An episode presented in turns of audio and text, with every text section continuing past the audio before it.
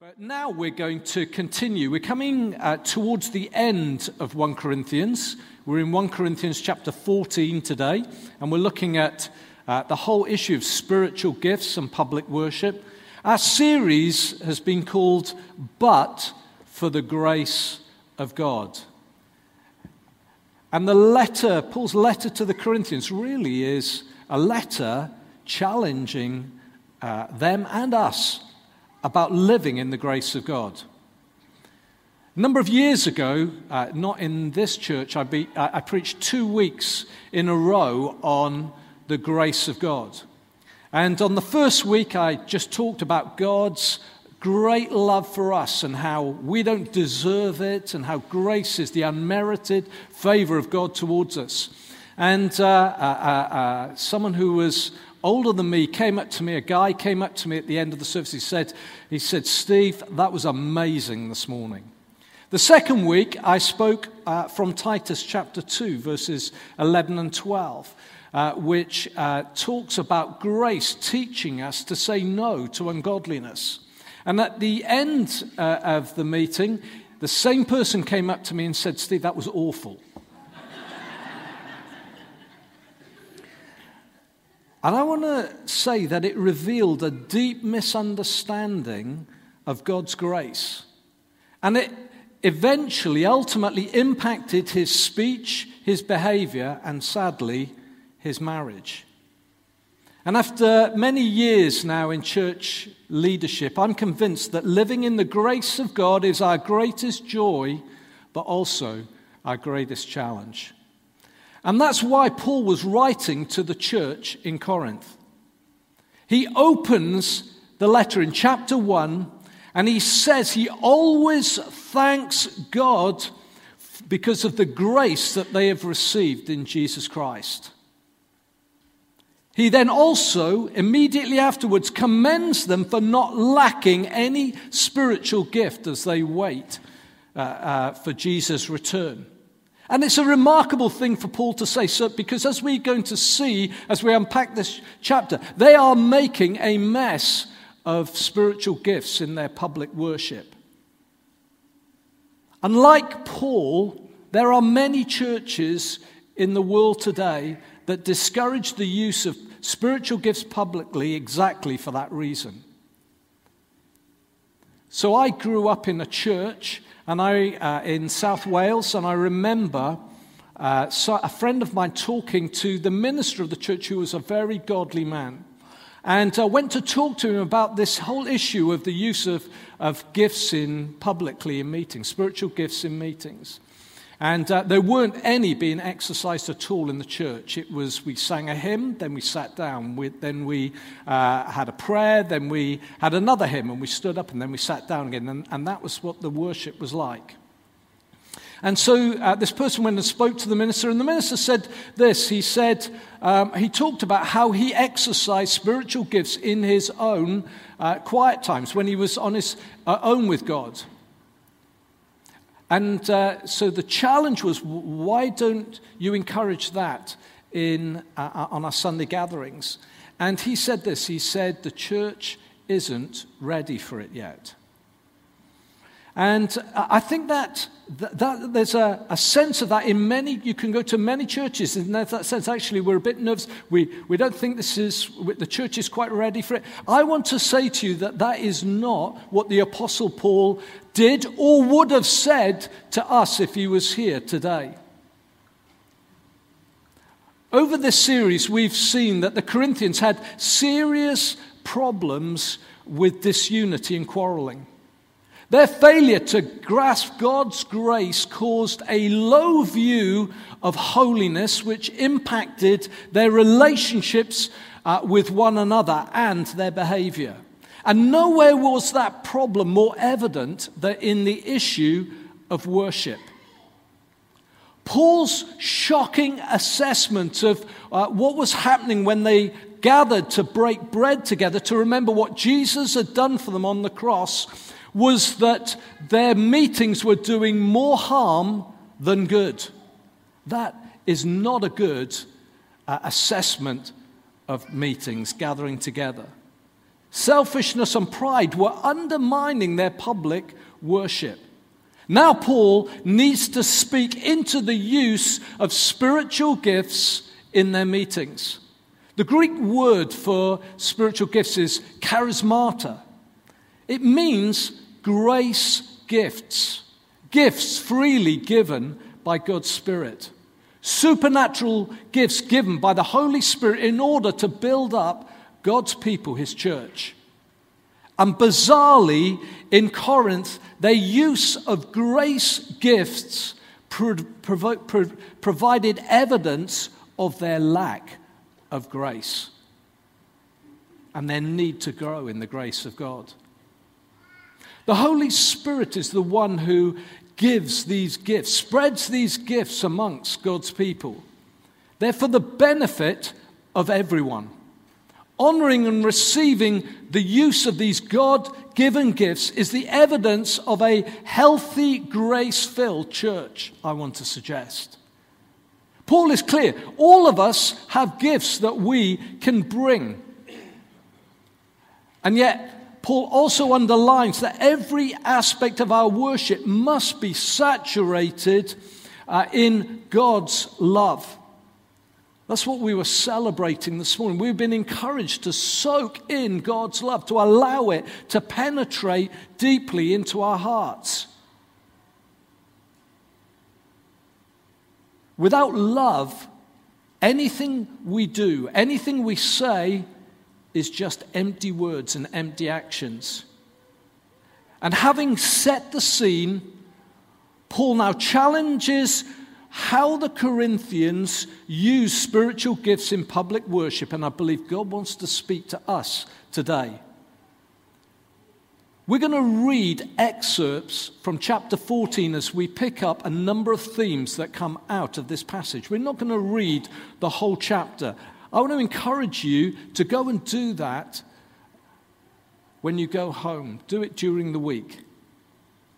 The first thing I want us to see is this is that Paul is encouraging us that gifts are to be eagerly desired. He says this in verse 1 Pursue love and desire spiritual gifts, and especially that you may prophesy. This verse is written in the plural. And it's an exhortation, therefore, for all of us. Worship is not a spectator sport.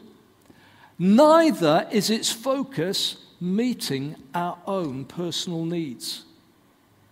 Our worship of God is a communal activity. We're missing the point if worship is about what I get out of it rather than what I bring to honor God and to bless others. This verse is deeply challenging in the midst of the confusion that's being caused by their use of the, these gifts in Corinth, if we were there, we would say, Stop it! Stop it! Stop doing that. You're making a mess and dishonoring God. And yet, Paul strongly urges them to pursue both love and spiritual gifts. Why? Well, it's evidence of the presence of the living God amongst us. God is alive. God speaks today. Wow. The evidence of that should be in our midst as we gather together. Do we anticipate God speaking to us today? Did you come to church this morning, to gather together this morning, wondering, what is God going to say to me today? I want to tell you, if you didn't, then your eyes are too low.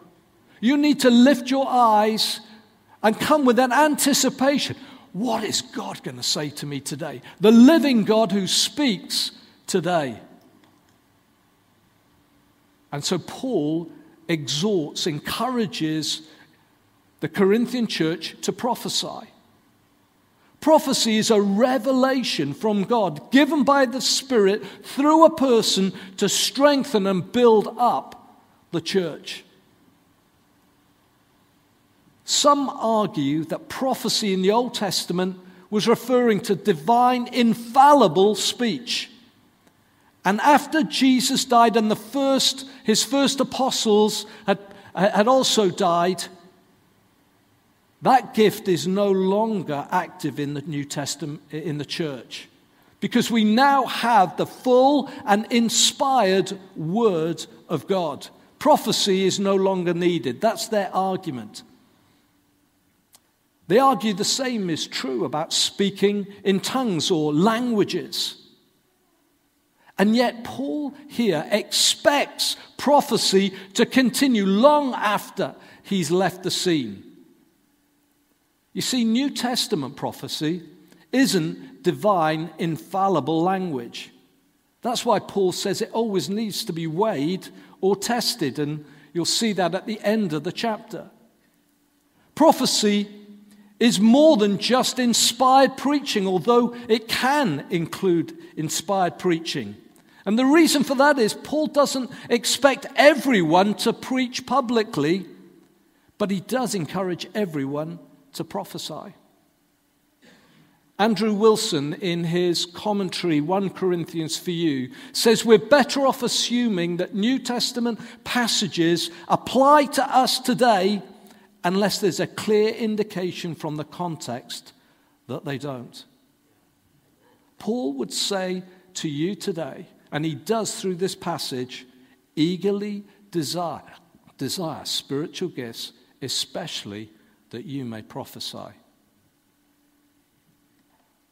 That's applicable not just as we gather together on a Sunday morning, but it's in smaller gatherings as we meet in uh, one another's homes. Prophecy uh, can include, can come from a scripture. You read a scripture out, and God speaks through it because God's word is living and active. It's like a double edged sword, cuts into our hearts and lives, we're told. You can prophesy as your a prayer can be prophetic. Maybe you get pictures and you see things in pictorial form. Maybe you have a word uh, or a sentence that you know is relevant in that particular moment that God is speaking through. Maybe you have a sense of God doing something can be, uh, come from the front on a Sunday morning, or it can come from our one anothering as we mix together. Eagerly desire spiritual gifts. The second thing that Paul talks about is expressing mysteries, and he's talking here about speaking in tongues. This is what he says in verse 2 For the person who speaks in a tongue is not speaking to people, but to God. Since no one understands him, stands him, he speaks mysteries in the Spirit. Honestly, this gift, the gift of speaking in tongues, the Greek word is glossa languages, spiritual languages, causes much fear in some believers because they, it's unknown, it's something they can't get their heads around. Ignorance usually leads to fear and confusion. So, what is the gift of tongues or languages? Paul is talking about people speaking or singing in an unknown spiritual language given by the Holy Spirit in a public setting. That is what he's talking about in this passage. He is not talking here about the private gift of tongues, which is used in private prayer. Paul doesn't want them to stop speaking in tongues. I mean, they're making a mess of it. But he doesn't want them to stop speaking in tongues publicly. He wants them to use, make sure that it's used correctly. When someone speaks in a tongue, they are speaking to God, not to men. That's what we're told. It's like uh, uh, with a phone line, most of us don't have landlines anymore. We used to uh, have uh, landline into this office, and uh, Pam uh, at the front desk, a call would come through, and she would pass the call on to me. But I had a direct line number. And if you knew my direct line number, you could circumvent the front desk and speak directly to me. Speaking in tongues is us having like a direct line to God. The Holy Spirit within us enables us to communicate with God by stirring our spirits and working in us. But it makes no sense to the human mind, we're told, because it involves speaking mysteries. And that's why, in a public context, when someone speaks in an unknown language, a tongue, it needs an interpretation. It doesn't need a translation, word for word. It needs an interpretation because the interpretation of a tongue uh, carries the sense of what it is saying. It's not a word for word interpretation, uh, a translation. My wife Annie will occasionally bring a tongue on a Sunday. And if she does, you will notice she stays at the front until it's been interpreted because she's ready to interpret herself. I would normally expect a tongue, when it comes to the interpretation, to be God focused, to be, say, a prayer of praise or adoration. Why? Why? Why that gift? Why is that important? Well, sometimes we can get stuck in our heads and we can get stuck in the circumstances. Uh, sometimes our worship can get stuck, and tongues, a tongue can break open the worship because what it does, it stirs an expectation of something, stirs you to think, Have I got the interpretation for this? It provokes us to seek God. And then the tongue itself, the interpretation, points us to the God who is far above us and far above our circumstances. Expressing mysteries. Thirdly, in this chapter, we see Paul talking about spiritual gifts and saying they bring edification. This is what he says in verses 3 to 5. On the other hand, the person who prophesies speaks to people for their strengthening, encouragement, and consolation. The person who speaks in a tongue builds himself up, but the one who prophesies builds up the church. The person who prophesies is greater than the person who speaks in tongues unless he interprets that the church may be built up. Contributions in a public gathering are to build the church up, not put us down, put people down. Now, an interpretation can involve correction because we need correction. We need realigning sometimes. But the tone of any contribution should be to encourage and to help us. And so, Joel's encouragement this morning about faith, it was an encouragement for us, for us to believe God. Were you not encouraged by that? It stirs us. Goes, Yes, I want to believe God. This great God who rules the heavens is interested in me and how I live my life, and I want to trust Him. I want to trust what His Word says. The purpose of spiritual gifts, especially prophecy, is that the church is built up, that, that we mature, we grow up in our faith prophecy should draw us closer to God and to each other. It should inspire us and encourage us in our worship and in our mission.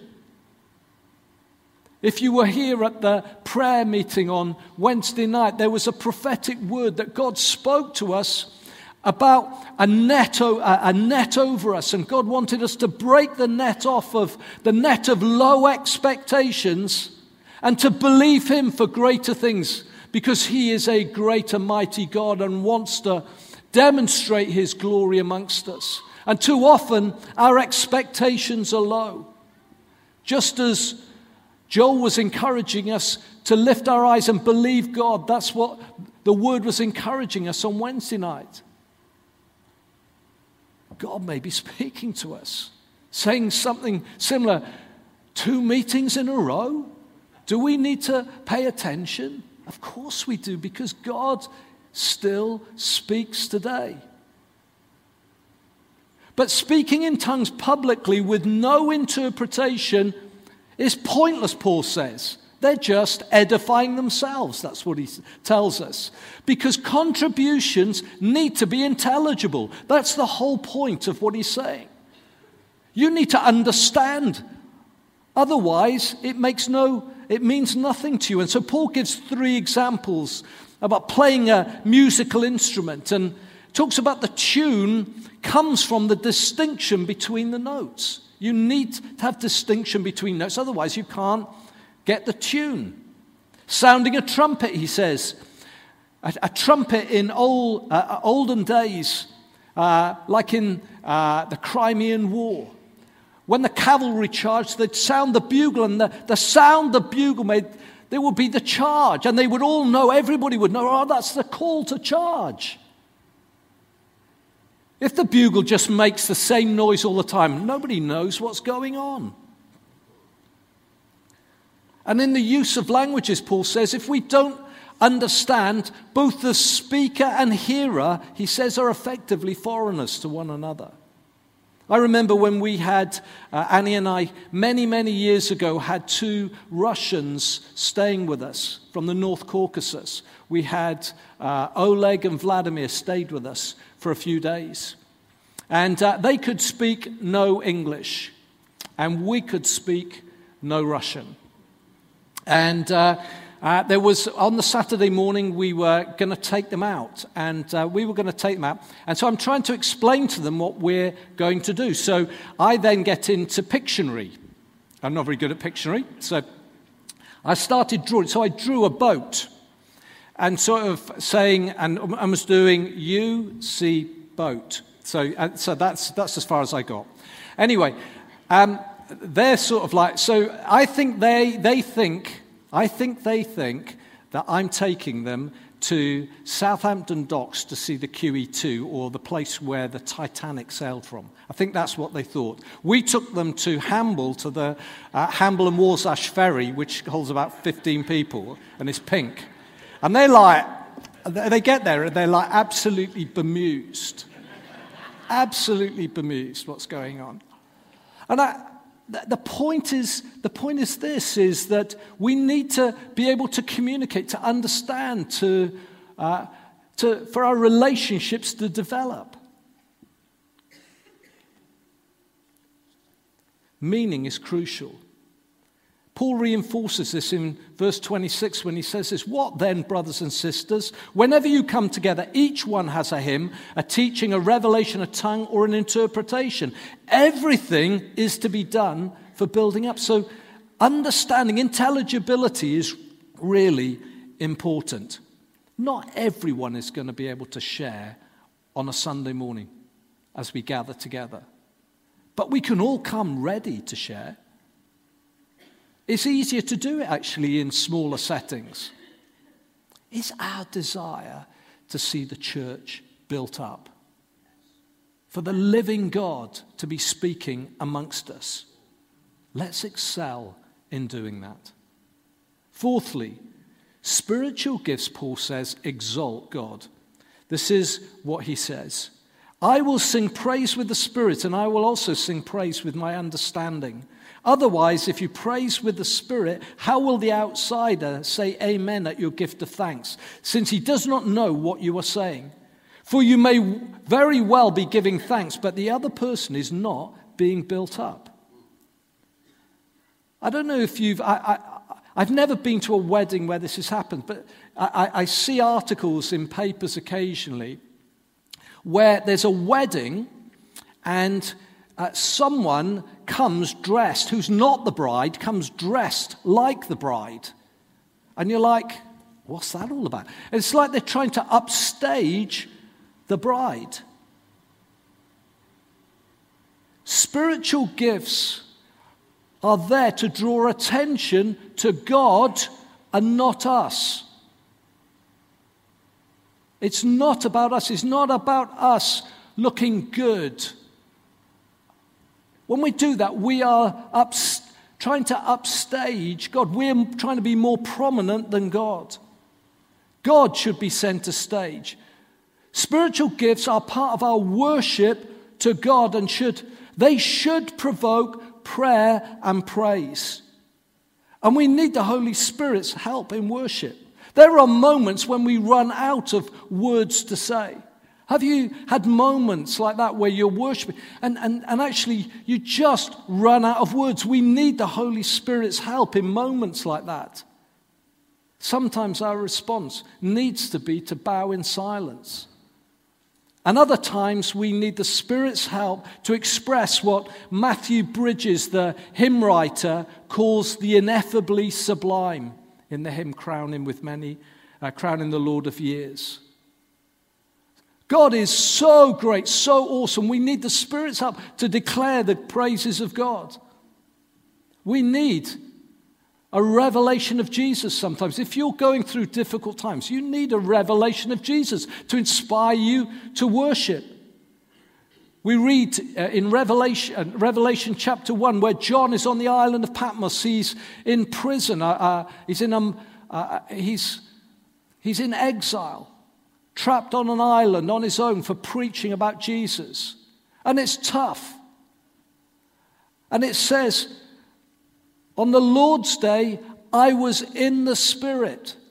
And what happens? He then has this amazing revelation of Jesus, who Jesus is, and in the midst of his difficult circumstances, he falls to his face and worships. God wants to reveal himself to us through spiritual gifts that we would worship him. Fifthly, tongues are evidence of judgment. This is what it says in verses 21 to 25. It says, It's written in the law, I will speak to this people by people of other tongues and by the lips of foreigners. And even then they won't listen to me, says the Lord. Speaking in tongues, then, is intended as a sign not for believers but for unbelievers, while prophecy is not for unbelievers but for believers. But if all are prophesying and some unbeliever or outsider comes in, he is convicted by all and is called to account by all. The secrets of his heart will be revealed, and as a result, he will fall face down and worship God, proclaiming, God is really among you. Now, this can feel a little confusing. Surely prophecy is the sign for unbelievers if it provokes them to worship God. Surely that's prophecy is the sign for unbelievers. Because they fall down their knees and says, God is here. How can speaking in tongues be a, a sign for unbelievers, for people who have no church background, who don't understand what's going on? Well, listen, in the Old Testament, Speaking in unknown languages was a sign of judgment. God's people were rem- reminded to remain faithful to God, and if they didn't, they would be handed over to a nation whose strange language they wouldn't understand. See that in Isaiah 28. And Paul here is quoting Isaiah. He is saying that speaking in tongues is a warning to unbelievers of impending judgment. It's warning them that they're not God's people. But it's also an opportunity and a challenge that actually they can be. And so if you're here this morning, God is kindly speaking to you and saying, Come to me, know me, I love you. Give your life to me. Put your trust in my son, and you can become part of my family, my community. Because God loves people. That's why he sent his son to die for us. Lastly, this passage, Paul, it provokes a question about excessive usage. This is what it says, what Paul says. What then, brothers and sisters? Whenever you come together, each one has a hymn, a teaching, a revelation, a tongue, or an interpretation. Everything is to be done for building up, for God is not a God of disorder, but of peace. Are we too excessively focused on spiritual gifts? Well, if you were here last week, you would have heard Becky challenging us, saying, that's far from the truth. The Corinthian meetings were chaotic. The meetings were chaotic. It's quite clear Paul is needing to bring some order, but they were exciting. You never knew what would happen next. Sometimes we can be so ordered that we order God out of our meetings. I remember in the early uh, years of being down here from South Wales, being part of a, a, a charismatic church in Hedge End. The meetings were exciting. You never knew what was going to happen next. You went with an anticipation what's going to happen this morning. Here in Corinth, people were fighting to be heard, speaking over one another, sometimes in tongues, and no one was interpreting. It was bedlam. No one was weighing, it seems, prophecies, i.e., weighing a prophecy. Is this God, is God speaking this to us? It was a mess. It was divisive. It was dishonoring God, who's a God of order and peace, not of disorder. And so Paul establishes some ground rules. He says to bring order and peace in public worship, he says there should be a few prophecies, not no prophecies. He says they should be brought one by one. And then they need to be weighed. Is this God speaking to us? More often than not, we weigh prophecies as a body. If you have forgotten what someone says by the time you've got home, you've weighed it. If something is so far off beam, it needs to be corrected.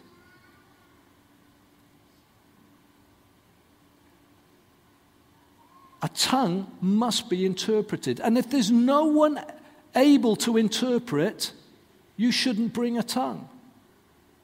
Or you should interpret it yourself. Be ready to, prepared to interpret yourself. Paul then makes this strange reference to women being quiet in the church. He says they are not permitted to speak in verses 34 to 35. I want you to be really clear here. Paul is speaking about a specific problem in the culture of the day. He is not saying that women need to, be women need to be silent in church because he has already said in chapter 11 that women can pray or prophesy. There was something happening in the meetings that was causing disruption, and he was saying that's got to stop because God's a God of order. But he isn't saying what some people try to make out he's saying that women couldn't speak in church. That isn't the case. And so, in truth, excessive use of spiritual gifts is not a, uh, something that we need to be, to be worried about. In fact, if Paul were here, he would be encouraging us to move more in spiritual gifts. He would want to create a sense of expectation that any can contribute. We should all come to worship with that expectation. Do we? Do we come on a Sunday morning ready to contribute? As we draw to a conclusion, I want to just read a verse from 1 Peter chapter 2, a couple of verses, and this is what it says, verses 4 to 6. As you come to him, the living stone, rejected by people and chosen and honored by God, you yourselves, as living stones, a spiritual house, are being built to be a holy priesthood to offer spiritual sacrifices acceptable to God through Jesus Christ. As you come to Him, the living stone, you come Sunday by Sunday. As you get up in the morning to worship, you come to a living, so you come to a living God a God who is alive, a God who speaks today, a God who loves you and wants to demonstrate his love for you. But you, as his people, are living stones, a spiritual house. God is building us to be a holy priesthood, a people where God is center stage, not us, where the grace of God is evident when we gather where we honor one another, where we honor Him and worship Him and love Him together. And we offer spiritual sacrifices We offer our worship. It's a sacrifice. Sometimes it ain't easy. Sometimes it's hard. But we offer sacrifices. We bring them to Him because He's worthy of our worship. And we want to encourage others to worship Him. God is building His church, a grace filled church, a church that will honor Him with our worship. He's given us His word. God's inspired word. We are a people of word and spirit.